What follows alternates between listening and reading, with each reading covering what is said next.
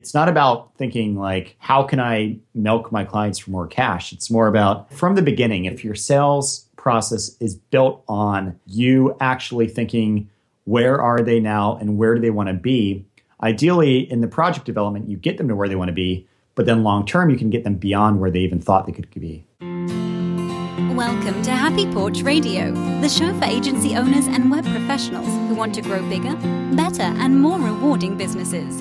Join Barry O'Kane, your host, as he talks to leading experts and top agency owners about the challenges and opportunities that we all face, and hear them share the amazingly valuable lessons they've learned along the way. This is Happy Porch Radio.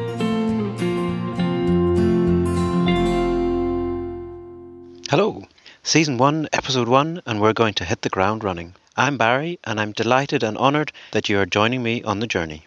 Season 1 is all about the long haul. We dig deep into building long term client relationships, recurring revenue, repeat business, referrals, and more. Everything that's vital to building an agency that not only survives, but grows. In this episode, we take a look at recurring revenue and how the concept of productized services can fit into our agencies. So let's dive straight in.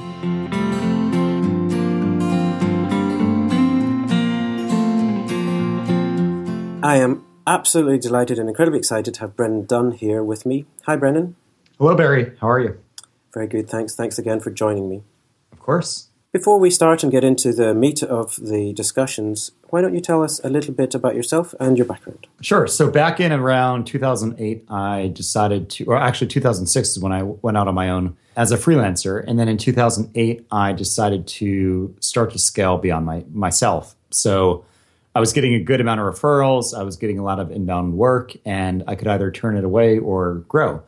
So I grew, and then I got the company to 11 employees. It took a few years to get there and a lot of trial and error. When I got to that point, I started to realize that I was missing out on a lot back at home and I was traveling often and you know and so on and which is all good and well but it wasn't fitting the lifestyle that I wanted so I exited the agency to start a software company called Planscope and through that company it's a project management tool for agencies and freelancers and what ended up happening was people started to contact me through the support channels asking me about things related to pricing or getting clients or just really general consulting advice. You know, one thing led to another, and eventually I released a book on pricing, and then I released something more in depth, a course on getting clients. One thing led to another, and now that spun off into its own business. And I just sold Planscope because I couldn't balance both any longer. So now I'm all in on just what's called double your freelancing. It's kind of a community resource center, I guess, for people who are looking to get better at the business side of freelancing. And obviously, that's about a range of really valuable experience. W freelancing stuff is how I connected with you, and I find that incredibly valuable.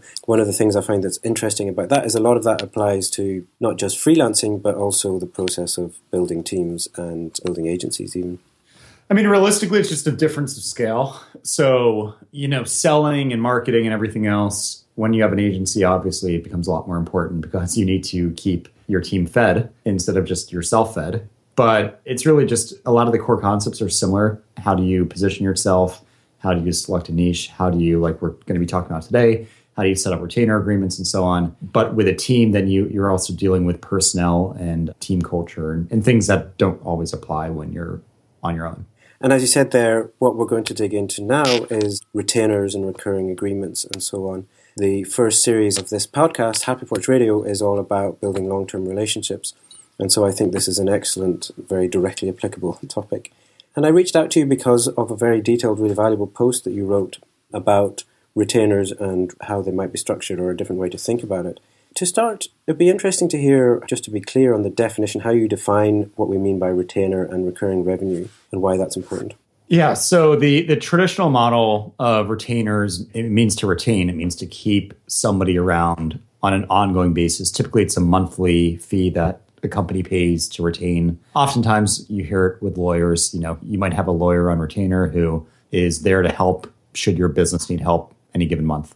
Oftentimes, with freelancers, the way it's modeled is you end up selling your availability at a discounted rate but on a monthly basis. So you might tell a client, hey, we just built this great website for you, but now let's switch into I will give you up to 20 hours a month you know, my usual rate is 100 an hour, but instead I will give it to you at 1600 a month and you'll get 20 hours of my time each and every month. You know, there's benefits to the client.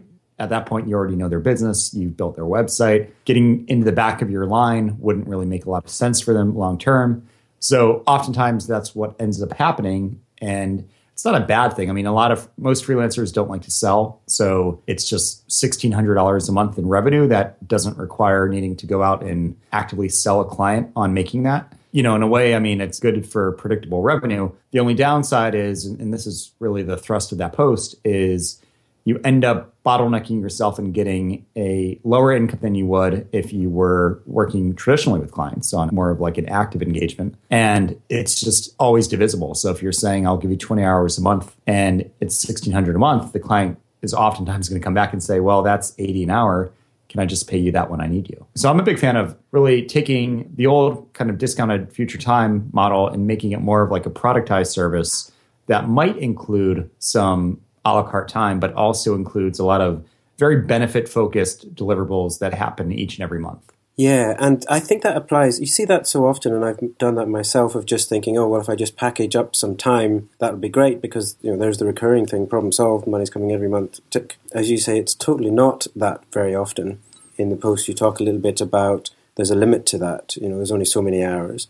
And then there's other issues like scheduling and rolling over hours. And it just suddenly becomes, it is not simple and clear cut as it seems. Let's say you had a service that delivered a ebook a month. Actually, a good example of this is audible.com. So Audible has audiobooks and they have a monthly service that you pay each month and you get X many credits a month and you can use those credits on audiobooks. And for them, it's cheaper doing it that way than it would be to purchase the book outright without that subscription model. You know, the thing about them though is whether they have 10 customers or 10,000 customers, there's not a correlation between, you know, effort. It's a very good business model for them because they get that predictable revenue and, you know, everything else. But with us, we're service providers, so there's only so many hours a week that we're able to work.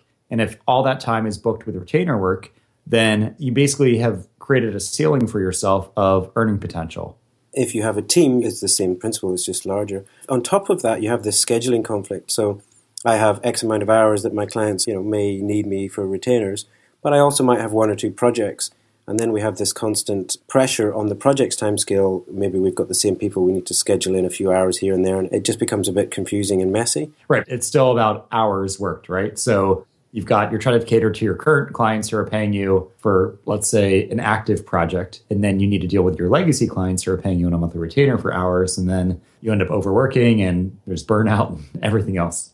And you described that as the traditional model, and then you mentioned the significant alternative being productized service. Can you just I know you mentioned it already, but just to recap exactly what you mean by productized service. Right. So, what I mean by that is a productized service is just a service that is sold for its benefits.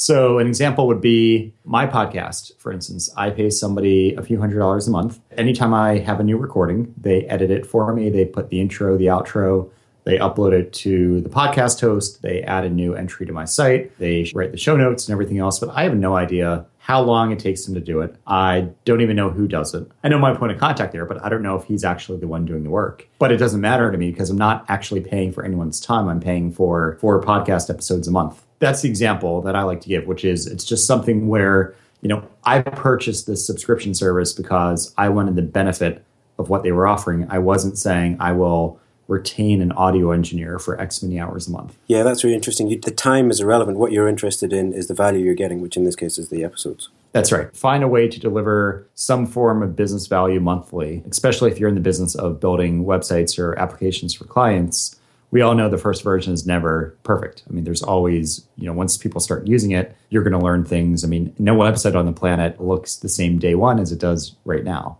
It's advantageous for them to not only keep you around for your domain knowledge, but also because there's a lot of room for, and I break it down into three different focuses, but there's room to optimize, there's room to ensure, and then there's room to train. My argument is find ways to mix and match those benefits into a monthly product you can sell your clients. And we'll dig into that just now. But the thing that I think is interesting is that there's value added from both sides there. you're not just selling the time and then having to sort of justify every hour and minute on this sort of nebulous value offering. So you're benefiting on that. But the client is actually benefiting as well in that you're able to clearly define and therefore offer that ongoing value rather than just saying, hey, I'm available. Exactly right. That's exactly it. The thing is, when companies are paying somebody monthly or they have a fixed monthly expense, if they don't know what value they're getting for that, it's very liable that they're going to come to a point where they're saying, you know, why are we paying Barry this much money a month? And if they don't have an easy answer to that, even though they know, well, you know, Barry does this thing every month for us, but you know, what is it actually helping us with? It's not good for you and it's not good for them. So, I mean, the benefit of a benefit focused productized service that you sell monthly is that the benefits are obvious, but it also solves the I want predictable income each and every month without needing to sell my time each and every month problem. Absolutely. That is 100% critical, I think. Even if you are providing the value, if you aren't demonstrating that value, you're obviously going to come up on the, you know, when the finance director comes in or whoever and says, What's this for? Can we cut it? We need to make some savings. Unless there's an easy, understood internal answer to that question, then it's going to be a challenge. Exactly. Exactly. And the CEO Ready report, what you've called it there, CEO Ready, is really important because that makes you think more about instead of just listing what I did, you actually look at, okay, well, here's what we did for you, and also here's the results. It's much more high level. It's again at the strategy level rather than just a list of tax actions done. And that's exactly it. It helps you. I mean, businesses don't really care about paying you monthly. right? And it really does force you to really focus in on what is the value you're providing your clients, which is a good strategy, whether or not you're doing retainers at all, you know, to begin with, it. you know, it's still a good strategy regardless. It does help. And what I really like about it is it's a very good, you're effectively selling a productized service. I mean, you're basically saying, here's what you're paying, here's what you're getting each month. And I mean, there's people like Nick Disabato who what he does is he does monthly ongoing A B testing. Usually it's not the kind of retainers that I help people with are oftentimes a kind of like a follow-up upsell. So somebody hires you to build out a, a website from scratch. Maybe you're working full time for them for a few weeks but then you transition them into something like this it's not as easy but you know you can get to the point where you're selling something like this independently directly instead of it being an upsell. So people like nick Disabato, he has you know 14 15 people paying him you know a few thousand a month each. He's effectively doing optimization work for them and you know his own spin on it his own take on it.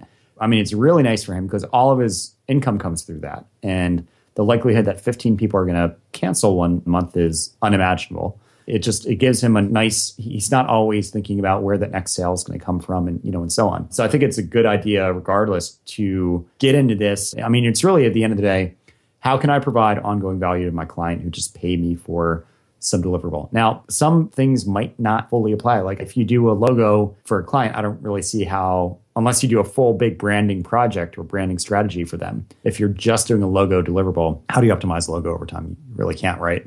But if it's more about you're selling a branding package and you can work on increasing their brand value and reputation and such over time, that's a different story. So it just depends on really you looking at the kind of work you do and thinking, how can I make the deliverables more valuable over time? Because if you think about it in, in terms of you're giving somebody a product, you know, which is like, let's say, a website, a new website, it's important to think, what can I do to make that asset more valuable each and every month? And that's how you derive your retainer agreements. Seeing the project as a completely isolated thing, not just in terms of your own business missing an opportunity, but as a professional to help that product be more successful you can't view it as an isolated thing. It has to fit into the wider picture, and the only and like ongoing optimization, as you say, is fundamental to the success. I really like the idea of insure, as in sort of basically risk management, combined with this idea of optimization, incrementally improving things, and the advisory, the sort of more strategic training stuff. Putting them all together because individually it can be quite hard, for example, to sell an insurer thing. But that can be a tough thing to explain the value of in an ongoing basis, and yet it's fundamental to the other parts being successful.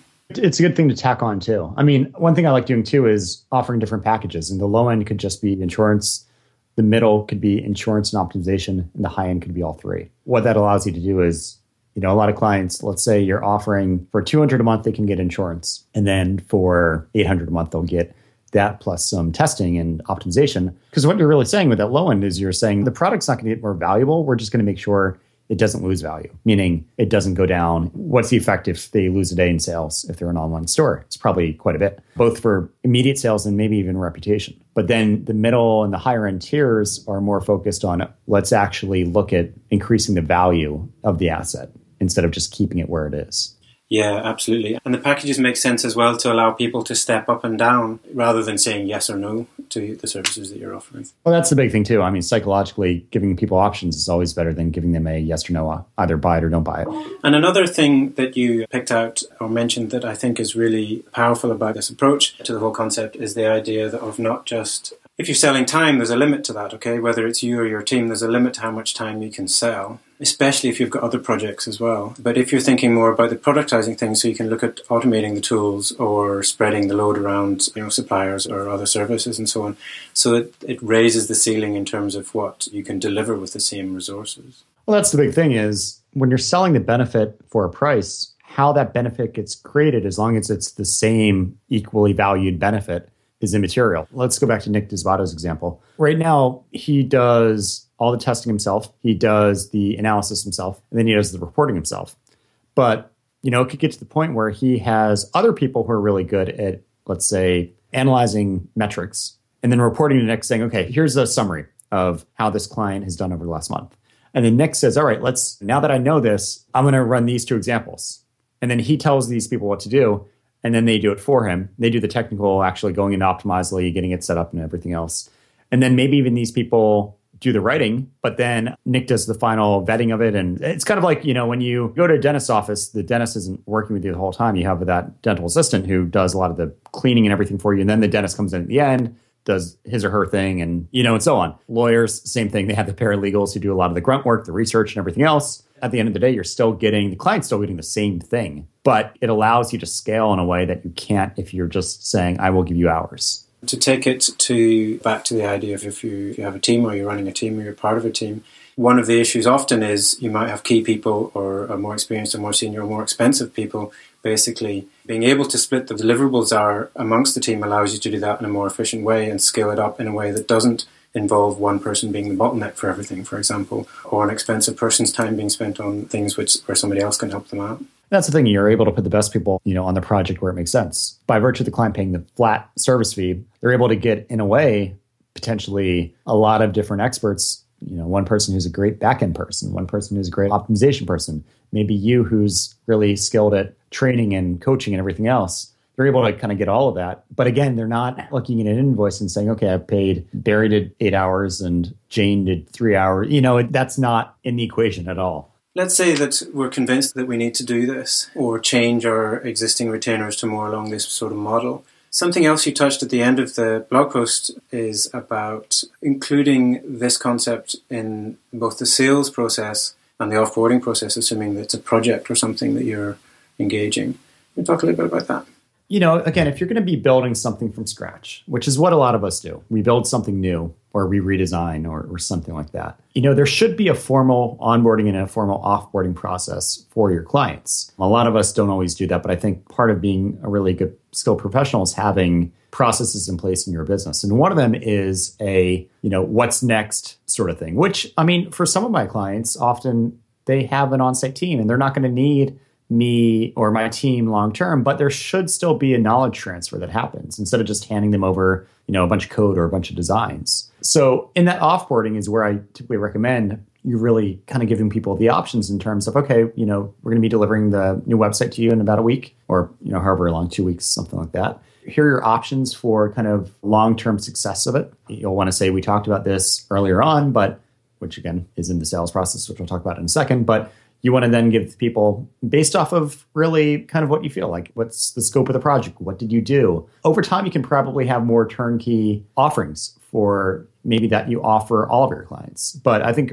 when you're just starting i would do it more personal more let's look at the client what their needs are and let's talk about ways that we can be of assistance long term. That part of your process part of your delivery of the actual asset should include discussing this. Another fallback is if they don't go for it then, have in place some sort of follow-up schedule where, you know, a few weeks out, you ask them to see how things are going. You know, a month or two out, you ask them for hard data maybe in terms of concrete, you know, this is the effect the new asset has had on our business versus the old one. That becomes a really good lead in for bringing up the discussion again about well, what can we do? Okay, you've seen, you know, we've helped you. it looks like you're on track for an increase of 10% in terms of your daily sales. Let's talk about ways that we can actually get that higher, that we can actually make your revenue generated daily even greater than what it is now. And you know that's another way to reintroduce it. So it's not about thinking like how can I milk my clients for more cash. It's more about how can I make what it is from the beginning. If your sales process is built on you actually thinking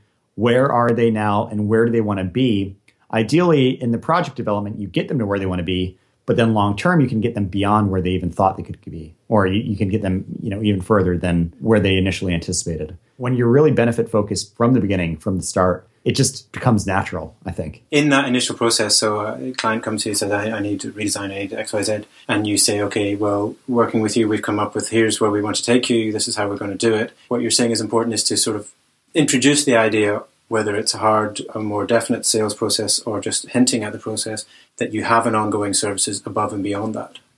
Yeah, you don't want to blindside them. You're going to give them some options when you get to the point where it makes sense to do that.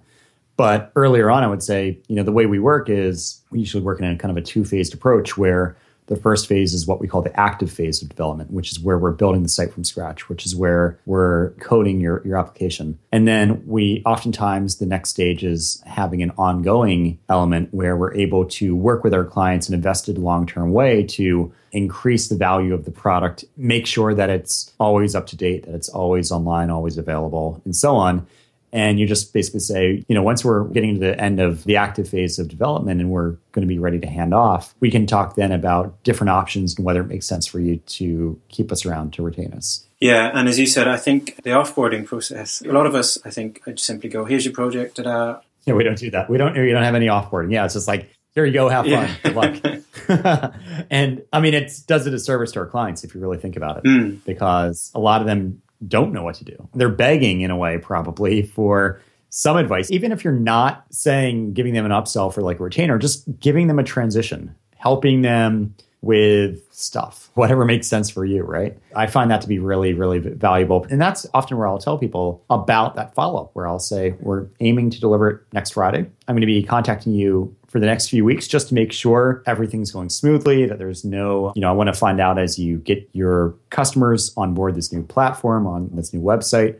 I want to hear from you what you're learning from them. Here's some tips on how you can get feedback from your customers. You know, you're basically just finding ways to help them but you're also setting up touch points where you can follow up and get more data. And usually, I mean, the benefit is this retainers or not, these often serve as a great way to not only get testimonials. Let's say you follow up and you're asking for data about what kind of lift in sales have you gotten, how many new leads have you gotten last month compared to usual. It's a great way to kind of get the data that a great case study, great testimonial should have. It's a part of the process. It's really it should be a part of the product that they're buying. I mean, when you sell them, you should tell them you're getting, you know, this is how we kick things off with like this road mapping engagement and then we get into the active phase. This is how we're going to meet during the active phase. This is how we do reviews and then we're going to have an offboarding so you, that you're armed with everything that you need. You know exactly what to do with this new website and how to keep it, you know, modern, up to date, optimized, everything else.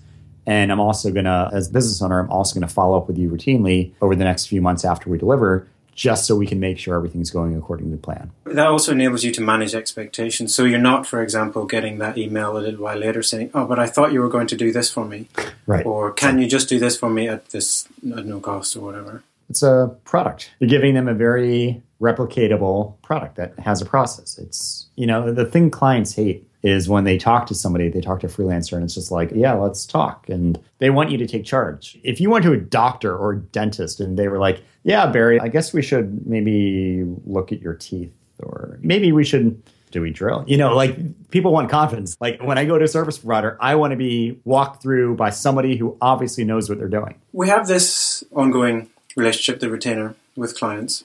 We're doing our monthly CEO reports and things are going well. Two questions. Does that provide us an opportunity to identify either other retainer services that we can add into the mix or other uh, like opportunities for new projects?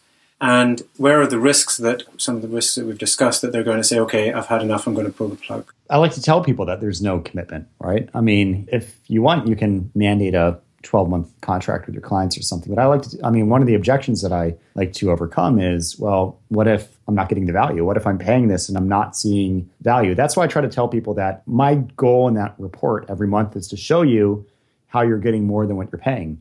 And if you don't feel like you are getting the value anymore, there's no commitment to you long term. What you can even do, this is risky, but it can work, is you can always say, if you ever feel like you're just not getting the value, I will gladly refund your last month's payment, which you wouldn't typically do that ever with an active engagement. But considering that the goal of a really good retainer is not a lot of actual work, but accessibility and this process where you know let's say it takes you five hours of actual effort to deliver you know two three thousand dollars of value where that's what you're charging them if i were doing that i would be probably okay with saying i will gladly refund your last month's payment if you decide that you're not getting value from it because i know firsthand that having that guarantee will substantially increase sales and the likelihood that that guarantee is cashed in and used is low enough that from a risk reward perspective it, it, makes sense to offer. Yeah i think you're right. I think there's a lot of paranoia maybe a bit strong but we feel like that there, that is too risky to offer a guarantee. Like everybody will sort of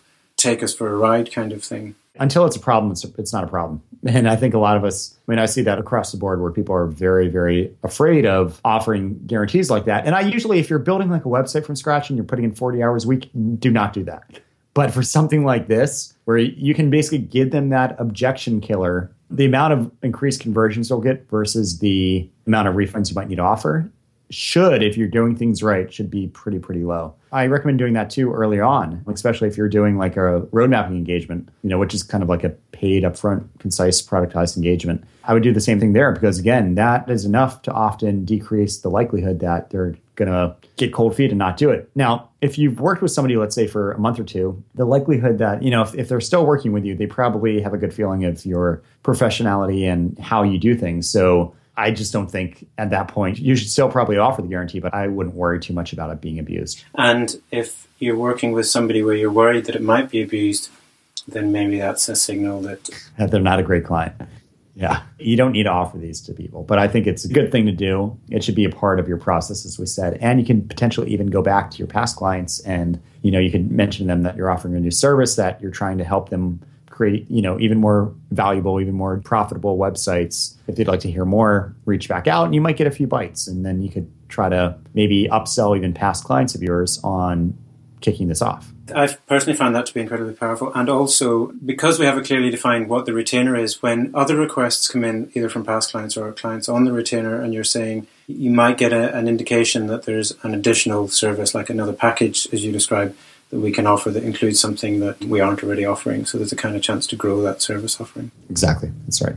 Outstanding. Thanks, Brennan. I found that discussion really useful and really interesting. Yeah, thank you for having me, Barry. And just last question if people want to reach out to you or find out about your stuff, where do they go? Sure. Best place is doubleyourfreelancing.com. If you're looking for actually a kind of like a start to finish crash course on a lot of what we talked about, not specifically on retainers, but about pricing on value and everything else, I have a free email course at freepricingcourse.com. Quite a few thousand people have gone through it and seem to like it. So it's another option too.